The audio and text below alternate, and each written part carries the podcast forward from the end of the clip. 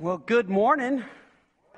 There you go. That's all right. That's that's a that's a halfway decent reply back, you know. So we're halfway decent today. It's all right. So um, let me uh, let me uh, kind of uh, just give you a little additions here. So um, one of the things again we want we're we're we're we're striving to be very intentional with what God tells us we ought to be and how we ought to live. And one of the there's two key things that really um, sum up everything God tells us in the scriptures. And it's, it's really, it's about loving God. And this is one of the things we're studying right now is worship. It's a, it, this is a way of loving God and loving others. And there's so much the Bible says that we ought to be together in. And that's, that's really, you got to be intentional about that. Because we don't live in little bitty, uh, little towns and little, uh, uh, little communities like they did once upon a time ago. I mean, we're spread out all across, so we want to be intentional. That's part of why we're given five minutes to turn and greet. It's like, because um, you just can't build uh, much, uh, much of a relationship at all with a good 45 seconds of handshaking with the people who are closest to you. So we give a little extra time for that. One of the other things that we're doing, again, is just uh, on Wednesdays. Uh, I'm just, we just started this last month and we're just going to keep going with it, but we'll pick a place to eat. And if you are nearby, we invite you to come. And it's a great way to get to know me and let me get to know you, but also to get to know other people that are part of this church that, that you've become a part of. And so this Wednesday, this coming Wednesday, we're going to meet at Kenny's Burgers over there on um, Preston Road. And it's right, like uh, kind of off of Spring. Yeah, it's in that vicinity, but it's not right on Spring Creek, though. No. But, but, but they got some pretty champion burgers over there. So, all right. Now, um, now you got to know you need to get there early. Uh, we're, we're going to start at 11:30 because they fill up. And uh, Miss Georgie, um, she says she's been inviting folks. So this will be a good time to get to know all kinds of people because um, she likes those burgers. Apparently, is like so. Um, they, and I could testify they're good burgers. Been there one time before. So uh, if you if you're willing and you're available and in the area, uh, Wednesday at 11:30, we're going to meet there, and I'm my plan is I hang out till nobody wants to hang out anymore. All right, and then of course we're studying the book of Nehemiah on Wednesday evenings, and invite you. We're now that spring break's over, we're going to be back doing that this Wednesday at 6:30. And then Shelby kind of mentioned this. This this little engager is what it's called. Um, it's it's an invitation to come alive. Now we've put our information about Willow Bend Church but this is something that, could, that can be a tool to you, um, a tool for you to share the good news of the gospel at people at your work and in your neighborhood. And it just unfolds and it kind of just tells a story about it says starts 2,000 years ago. The world was changed forever because Jesus Christ changed the world forever. I mean, we set our clocks by what he did back then. All right? And it just it talks about the significance of Palm Sunday, Good Friday, and Easter Sunday. And it's an invitation to come alive. And listen, I, I learned this. I didn't meet Jesus till I was almost 18 years. And there's a difference in the life that you have when Jesus Christ is in your life. I mean, I would testify to you that um, almost the first 18 years of my life, I wasn't really living. Sure, I was breathing, and I would laugh, and I would eat, and I would sleep, and I did things that looked lifelike. But compared to what Jesus Christ has done once I gave him my life, that's why it says in the book of First John, it says, He who has the Son has life. He who does not have the Son does not have life. I was a walking dead man. A lot of folks out there, they have kind of a version of life, but they're, but they're dead in their sins. And so this is a mechanism that you can share the good news of what God has done by sending his son Jesus and what Jesus did for us on the cross. And if they want to go a step further, we've included, hey, this is where, where we meet what times we're at, and uh, come and, and know this God on a deeper level, all right? And so these are back there on this back table, the, the, the table that's marked Live Sent. I hope you'll grab a bunch, all right? And just uh, and share them. And um, I'll force me to print up a whole bunch more for next Sunday, okay? All right? Make me work. Challenging you to challenge me. How about that? So uh, this month, we've been looking at what the Bible says about worship. I mean, that is why we've gathered here today for the, for the sake of worship. Um, uh, I've now, I've been in ministry for about 25 years, and, and here's one of the things that I've learned about worship. What I've learned is that everybody seems to have an opinion on it. That's one of the things that I've learned. Everyone has an opinion and everybody has an expert opinion. They know what songs they like, what style they prefer, how loud the music should be, how bright the lights ought to be, um, whether we should be singing out of hymnals or using a screen, um, uh, what kind of seats ought to be in the sanctuary, uh, even the style of clothes that other people need to be wearing. Um, opinions, opinions, opinions. And everybody is quite certain that when worship is done right, that the worship would pretty much match their preferences. That's what I've, I've figured out. But, but what does God think about our worship? I mean, in a way, worship is like a, a gift that we're giving to God. Um, have you ever received a gift from somebody, maybe at Christmas or, or your birthday, and when you open the gift, you had to pretend that you were glad to receive it? Because, because you look at this thing and you're like, uh, this, this person who's giving the gift, they, maybe their intentions were as good as could be, but, but they don't know you at all. And they offer to you something that it's like, gosh, if they knew me at all, they would know that uh, a cheese log filled with garlic is not something that I'm going to enjoy, you know. Um, I got that gift once, and my good intentioned mother in law, she was like, she enjoyed it. And that, that's the thing. It's like you get the gift, and it's like, um, they didn't give you what you liked, they gave you what they liked. You ever gotten one of those gifts? It's like this, this gift was more about them than it was about you.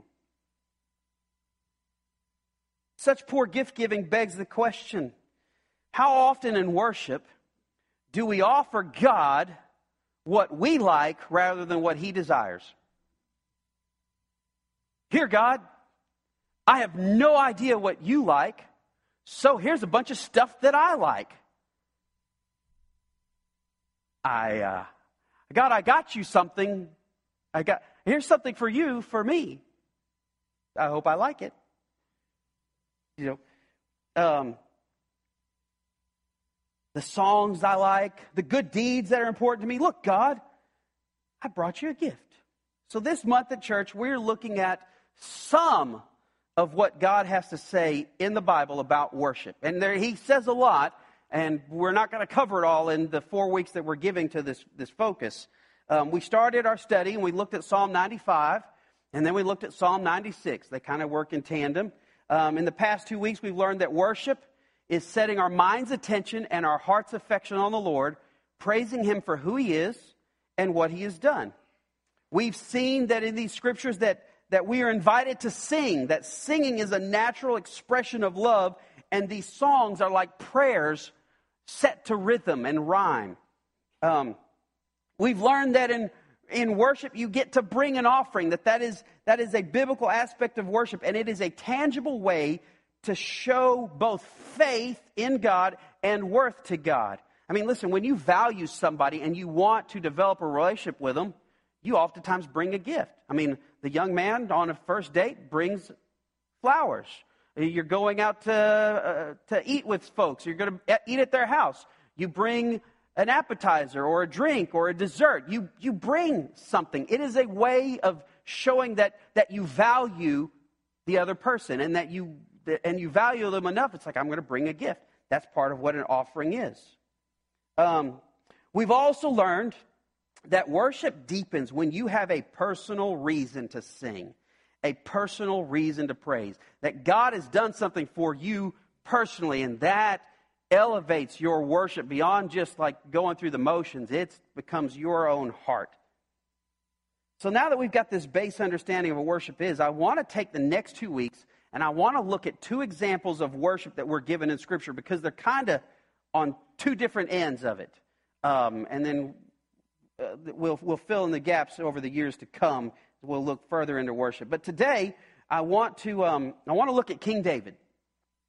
King David uh, has this beautiful picture of worship with passion and expression. Next week, we're going to look at Nehemiah because this, the worship service in Nehemiah is, is much, much more reverent. But this week, we're going to look at David. David's a good person to look at because the Bible says that David was a man after God's own heart. Right? Like I, I would, I would, that's something to aspire to.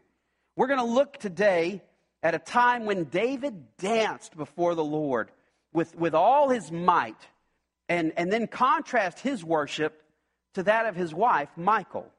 All right? But, but you got to understand the context of this passage. Um, and the context really begins about 90 years before David dances. You see, 90 years before, Israel was at war with a nation known as the Philistines. Um, it was about the year 1094 BC, and they are battling in a place called Ebenezer, and the Israelites were losing.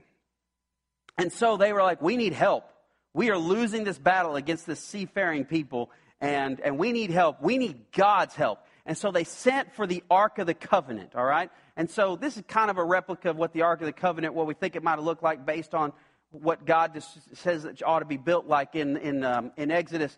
And uh, it's this uh, wooden box that was layered in gold, and it had these two cherubim sitting over the top of it. And inside the ark were were significant artifacts from God, like, like manna from when they were wandering in the wilderness, the stone tablets that, that, that God's own finger carved the Ten Commandments on. Uh, they were in the ark. And, and the ark symbolized the presence of God. And so when the ark shows up, and there have been other battles where it's like, okay, the presence of God is with us, and they they, they fought harder and they would win the day. They said, we need, we need help. We need God's help. Bring the ark to Ebenezer and we are going to beat these Philistines once God's with us. Well, on that day, then they summoned the ark. The ark came from Shiloh. And when the ark shows up, the Philistines, they were afraid. They were like, oh, wow. Their God just showed up. But they said, but nonetheless, we're here to battle. And, and they started fighting. And when the day was done, the Philistines obliterated the Israelites, whooped them bad and whooped them so bad that they went and they took the Ark of the Covenant away from the Israelites because they just they captured it. And now the Philistines, they, they take the symbol of the presence of God, the symbol of Israel, and they're going to take it and they, they take it to a city called Ashdod where they had this big temple to their God, a God called Dagon. Now, again, the Philistines are seafaring people. So, Dagon, if you could imagine, he's going to have the body of a man but the head of a fish, all right? And I, w- I looked online to see if I couldn't find some artifacts, but none of them were really good enough to show. But just use your imagination of, all right, you're looking at a big statue of a man with a fish's head. And they set the Ark of the Covenant right in the temple, right before Dagon, as though it is having to bow down to Dagon. Because that's what makes sense to them. They said, uh, You lost, which means our God is stronger than your God. And they set the Ark of the Covenant down at the foot of Dagon. Well, so the next morning, they come in, and that big statue was knocked over, and it was face down in front of the Ark of the Covenant. They're like, this is weird. Maybe, maybe some kids are playing a prank or something. So they, they hoist old Dagon back up and said, There, Dagon is conquered the God of Israel. And the next morning they come in, and that statue is knocked over again, but this time its head is cut off and its hands are cut off. A sign that says, listen, this false God is nothing to the, to the true God.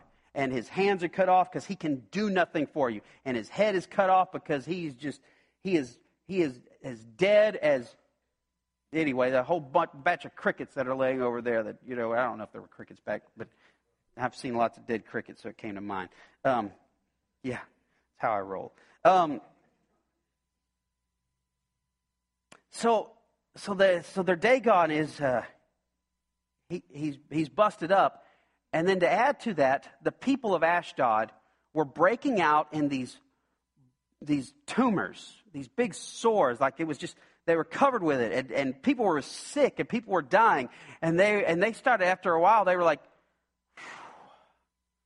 Everything was fine before the Ark of the Covenant came here. Everything was fine before the God, of the Israelites were here. We need to get rid of this thing. So they send the Ark of the Covenant from, from Ashdod, um, and they and they send it to um, um, they send it to Gath.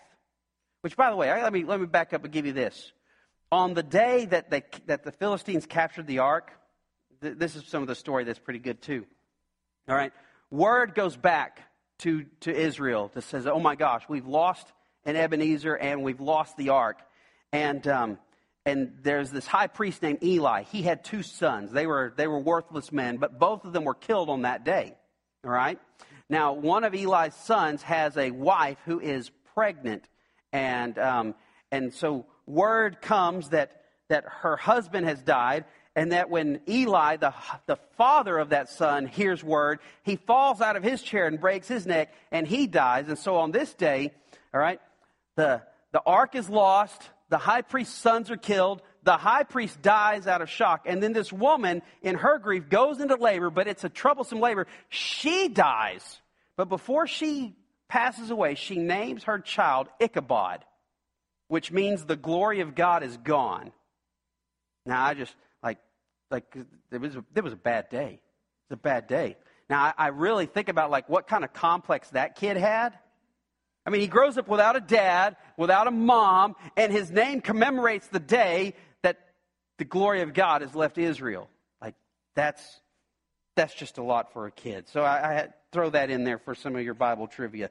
Um, Ichabod, the glory of God is gone. So, all right, so the ark goes from Ashdod to Gath, and again, same sort of thing happens. People are breaking out in tumors, there's pestilence, people are dying, and they're like, we cannot handle this God of Israel. So they send it from, from, from Gath to a place called Ekron. And when the people of Ekron see the ark coming, they're like, what are you doing? Are you trying to kill us now? We don't want this thing. And, but, but it lands at their place, same sort of thing. Uh, they're breaking out in tumors. People are being sick. People are dying. And after three towns of this, they were like, Philistines were like, we cannot handle this God, and we need to send him back. And so what they did is they, they, they fashioned a cart, a brand new cart, to be pulled by two oxen. The cart had never been loaded with anything else, all right? They were going to try to make it as pure as could be. Two oxen that had never pulled anything before, and they load the ark up on the cart, and then they, then they said, all right, we're going to send it back with gifts and they, they fashioned golden tumors, all right? Little golden things that resemble the tumors that broke out on them. And they put that around the ark, and they also put five golden rats.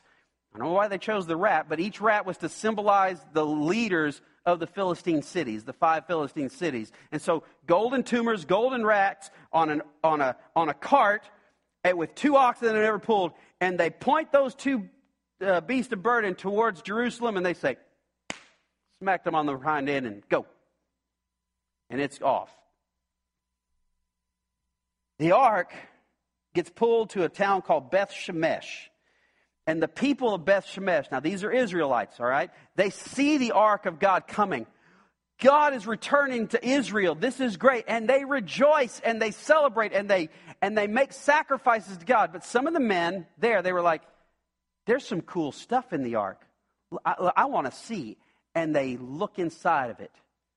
And God did not appreciate their irreverent behavior. And 70 men were killed in that moment. The people of Beth Shemesh, they get really scared. And they're like, they ask this question, and this is 1 Samuel 6.20. It says, The men of Beth Shemesh said, Who is able to stand before the Lord, this holy God? The answer to that question is there's not anyone who can stand before the judgment of God. A sinful person does not stand in the presence of a perfect and holy God. And you do not treat him with contempt, and you, and you treat him with great respect. They said, And whom shall go up? Who and whom shall he go up away from us? They're like, we got to get him out of here. They send uh, some men from a town called Kiriath Jearim. They come and they take the ark and they, they take it to the house of a guy, of a guy named Abinadab. And they said, You keep this. And they consecrate his son to watch over it. And they lock the door and they shut it away because who could stand before this God? Uh, we, we, we can't handle him, and our lives are threatened by him. For 70 years, the Ark of the Covenant remained in the house of Abinadab. So, 70 years after that, David becomes king. David is favored by God. God has given him victories over, um, over, over the Philistines. He's allowing him to restore the nation. He's allowing him to build. Good things are happening for David. David is a man after God's own heart. David says, God likes me. Let's go get the ark. Let's bring the ark of the covenant out of Abinadab's house and let's bring it back into the temple where, where God can be worshiped and honored. And so he sends over there to, to get it. They're like, How do you move the ark? And they say, Well, the Philistines built a cart and they had oxen that had never pulled it, and that's how it got to this place. Said, Let's do that. Let's, let's build a cart. And they build the cart and they get some oxen and they start to pull the Ark of the Covenant to Jerusalem. And along the way, one of the oxen stumbles and the, the cart shifts. And one of David's men, a guy named Uzzah, with good intentions, reaches out his hands and says, Whoa, whoa, we don't want to drop the ark. And he puts his hand on the ark and he dies. Now you got to think back. These guys are thinking back of the history here. They said, All right, at Ebenezer, God did not give us the battle. We lost the ark then. Then the ark goes to Ashdod, and trouble breaks out over there. The ark goes to Gath, and trouble breaks out over there. The ark goes to Ekron, trouble breaks out there. The ark goes to Beth Shemesh. 70 men lose their lives. And now, all of a sudden, a guy with good intentions reaches out his hands and he's struck dead. So we don't know what to do with this God. Oh, I, we think, I, I'm not sure this God accepts us anymore. It says David and his men were very afraid, and they placed the ark in the home of a guy named Obed Edom. They said, Here, you keep this. We have no idea how to relate to a holy God. After three months, word gets to David that the household of Obed Edom was being blessed. This time, David consults God's word on how do you relate to a holy God. And he finds out you don't put the Ark of the Covenant on a cart pulled by oxen. You fashion poles and you carry it. And so they fashion poles the right way, and they go to Obed Edom's house, and they, they slide the poles in on the ark, and the men you gotta, you gotta imagine this. The history. Lots of people have died because they didn't know how to treat this God, and they really didn't know if this God would allow them to worship him again. And so these men, they pick up the ark, and they're nervous. They're like, okay, here we go. You ready? No we, we, I can't stand here all day. And they take that first step. Charlie, you still back there? They take another step. And the Bible says they took six steps. And after six steps, they are so delighted that God has not killed them already that they put the ark down and they have a worship service right then and there. Here's a biblical principle for us to grasp. You know, it's so easy to just follow the patterns of other religious behavior out there and assume that that makes you okay. But listen, don't just follow patterns.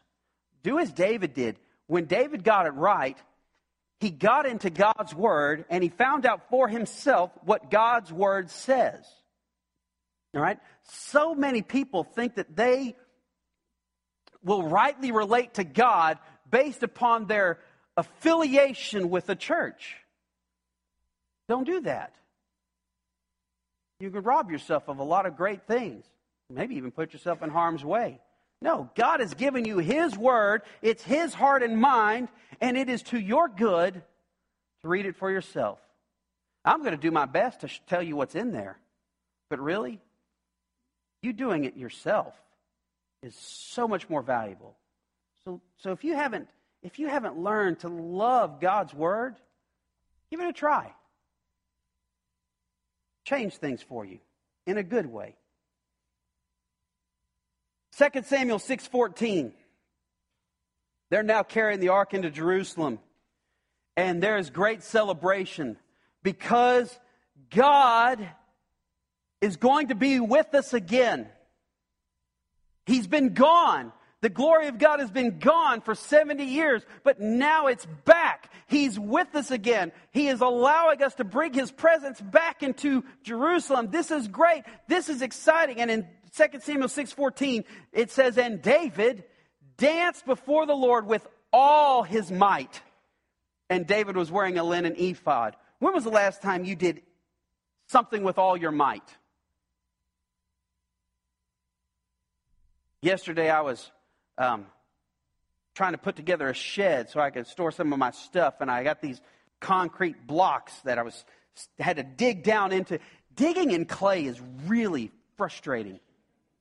I was out there sweating, and then I pick up this heavy thing and I drop it into the hole, and the hole's not deep enough, and I, ah, I gotta pick this thing up. I, I used a lot of energy yesterday. In fact, I'm two pounds lighter today because of it. Yay! When's the last time you did so? I didn't, didn't even use all my might. When's the last time you did something with all your might? What happened? You wore yourself out. Yeah, I got a young man back here with, uh, in his, uh, what, what, uh, what's the right word to just dress blues? Thank you. I really hate it when I'm stupid in front of y'all. That bothers me. I bet you you've recently done something with all your might. There you go. What happens? You're tired. You're out of breath. You're wondering, oh, is there anything left inside of me? David danced with all his might. Have you ever worshiped God in such a way that you physically wore yourself out? Maybe Sally has. Have you ever worshiped like that? Where you were just out of breath, tired, this is the picture that we're given, that God gives us from a man who's after God's own heart. He worshiped with all his might. David danced till he was tired. If you grew up Baptist, you may be aware of this stereotype that Baptists don't dance or are against dancing. Anybody ever pick that up? Yeah, some of us know that. I never understood why so many old Baptists were against dancing. I remember a little old lady, she'd tell me, Oh, my daddy said, We don't dance. We don't dance. Now, I got my guesses as to why. Why, why Baptists don't dance. Um, I, I remember one Sunday, the songs were energetic, kind of like we do it here. And I watched this fellow attempt to move his body to the music. And he was so off rhythm, so awkward. I was watching that and going like, I'm not sure what he's doing, but I bet that's a sin. Like, like it's just wrong to do that.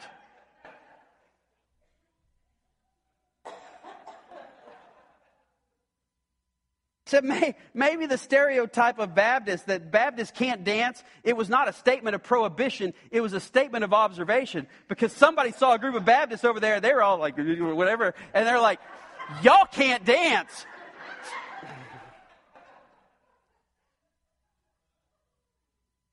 You know, there's a difference between dancing for the joy of the Lord and dancing in some seductive manner in a nightclub. Big difference.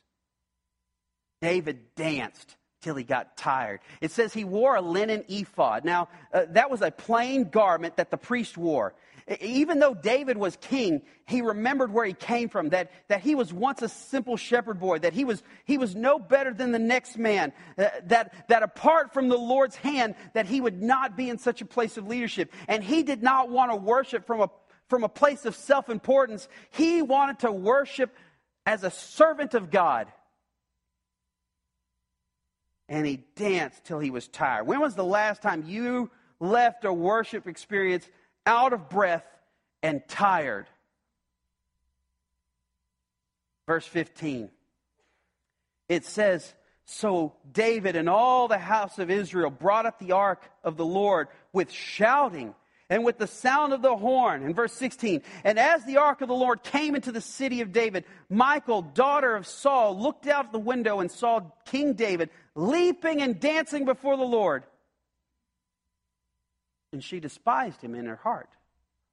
Why, why is David leaping and dancing? It's because for him, the presence of God has now returned. Like, think about where our worship could come from. See, they had the symbol of God's presence.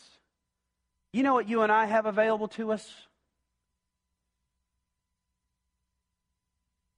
That God sent his own son Jesus, who lived a sinless life.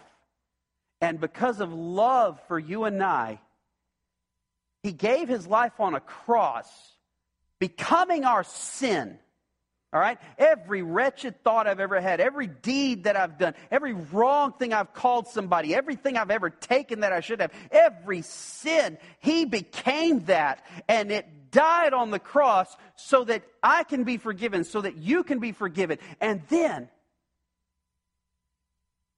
He says, if you would trust Him, He is going to put His Spirit in you. David is excited because the presence of God is coming into Jerusalem. You and I can have the presence of God in us. How exciting is that to you?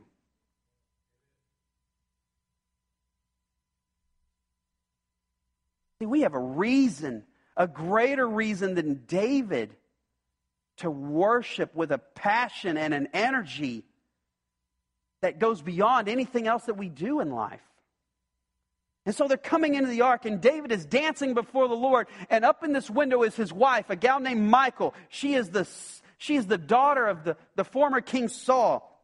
And it says, and she despised him in her heart. She thought that it was inappropriate, that that was that that was that that kind of behavior did not fit a king. What what what, what is he wearing down there? Who's he with? Why isn't he riding in on some horse covered in gold and dressed in majesty and look at how important I am. And instead, he's down there like a common priest dancing in front of, look at who's the, those people are filthy. And he's just, what is he doing?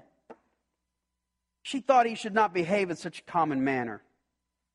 Verse 17.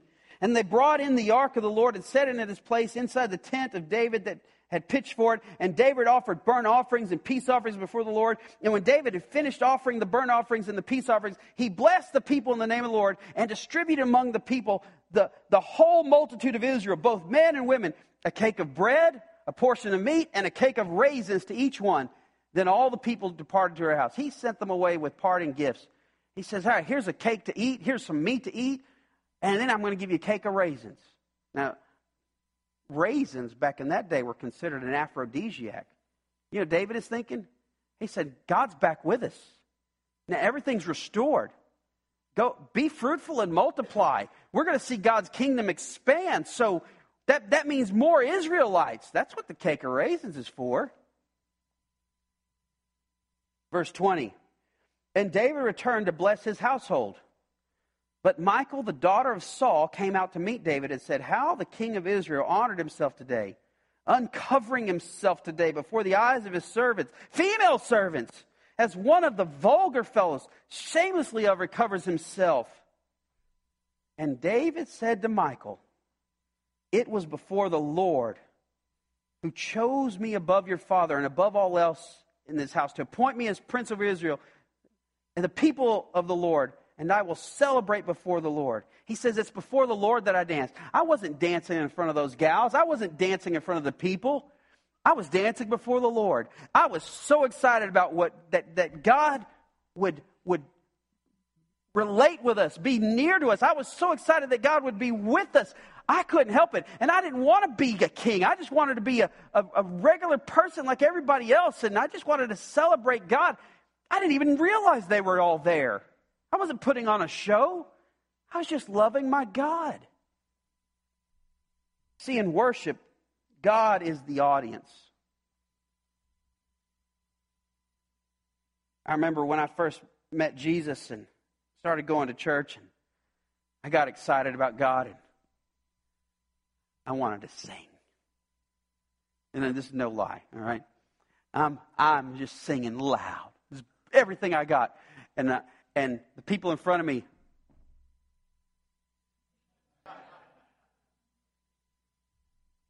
probably was off key. But I wasn't singing for them. If you're self conscious about what other people think, man, God wants you to, to, to, to quit, to, to turn your eyes away from them and you worship before Him. You play before Him. He is the audience. And I love verse 22. He tells his wife, I will m- make myself yet more contemptible than this. The NIV says, I will become even more undignified than this. And I will be humiliated in my own eyes, but by these slave girls you spoke of, I will be held in honor. Undignified, humiliated. How many people attend a worship service and merely observe? Never lifting their voice, never lifting their hands, certainly not lifting their souls. You're just there to watch, critique, judge. Not going to sing because I'm afraid of being heard. Not going to celebrate because I'm afraid of being seen. So cognizant of what people might think that we, we, we refrain from offering anything to God. And then in verse 23, the Bible says this And Michal, the daughter of Saul, had no child to the day of her death. Why do you think God wants us to know that? Why does He let us know that in the context of this portion of Scripture? How do we go from David dancing before the Lord and then Michal has no children the day all the days of her life? What is that? She was barren. You know, far too many people their lives are barren, and worship for them is not a joy. Like Michal, they sit upon whatever lofty position they can imagine themselves, and they sit in judgment of others. Rather than celebration of who God is and what He has done, they're going to critique, and they're not going to avail themselves. Every time we enter worship, every time we enter into a worship service, you're going to feel the tension. Do I do I have the heart of David or the spirit of Michal? See, the heart of David forgets about the people and just wants to love God. The spirit of Michal is totally considering what others think. And is this appropriate? Is this dignified? Does this fit my pride? And you, you get there. Listen, I've, I've, I've studied the scripture many a times. I feel that tension every time. God, I love you. Who's watching me? Y'all feel it too? What you going to do? Will you let, will you take the steps to be like David, who was a man after his God's own heart, or will you be like Michal? And the Bible says she was barren all the days of her life.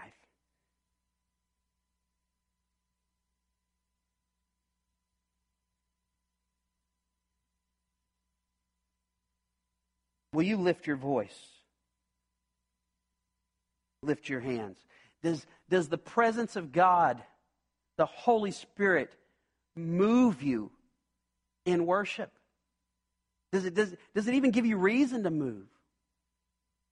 We're so reverent, which is a good thing. We're going to see that next week, but, but we can't sit in judgment. And that's the thing. That's the thing we got to learn about this worship thing. It is before God. And, and if it is and if it's what God wants, if it's what God honors, what honors God, I will become even more undignified than this. Picture God gives us of worship, a man after his own heart. So let me close with this.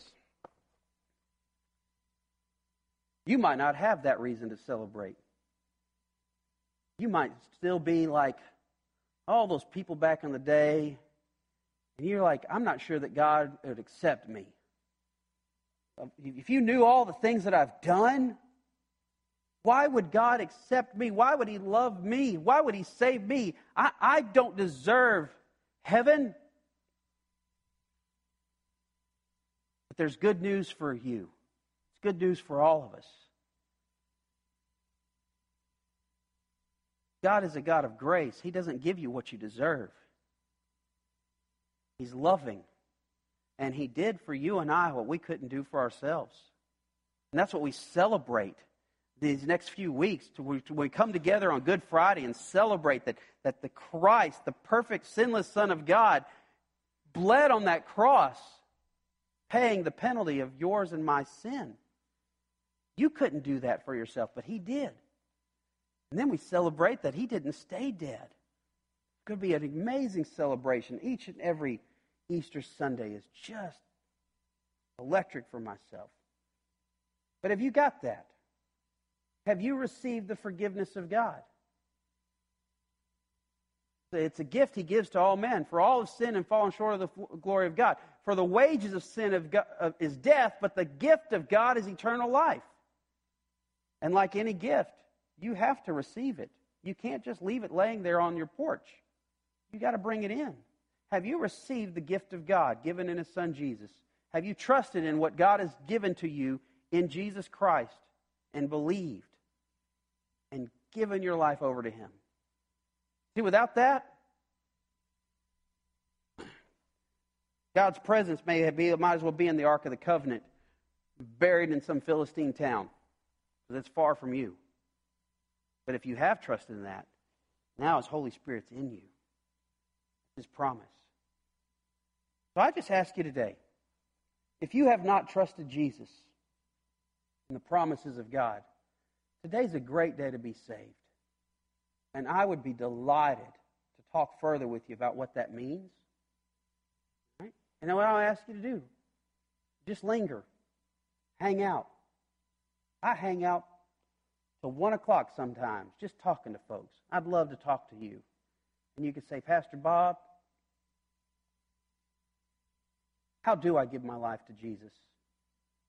How do I receive His Holy Spirit? I'll be happy to tell you about that. Father God, I thank you for this beautiful image of worship. And I pray that if there be any here today who have not experienced the forgiveness and the life that you would give them, and they have not received yet the Holy Spirit, and you'd grant them courage to linger, courage to stay and find out how does that they can take that step. You've already taken so many steps toward them. How they can take that one step of faith that can begin to change everything in life for them. And for the many of us here, God, who have trusted you, we're here today because you've done a great thing in our lives. And like David, we celebrate you each and every Sunday. You've done such a great thing for us. We could not have done it ourselves. God, I pray that, that we can grow in our capacity to love you in worship we would think less about others and think more about you. Thank you that Jesus gave his life on that cross for us. Thank you that he is a risen Savior and that he is the Lord. And that you would grant us his Spirit inside of us to guide us. Thank you for Jesus. We pray these things in his name. Amen.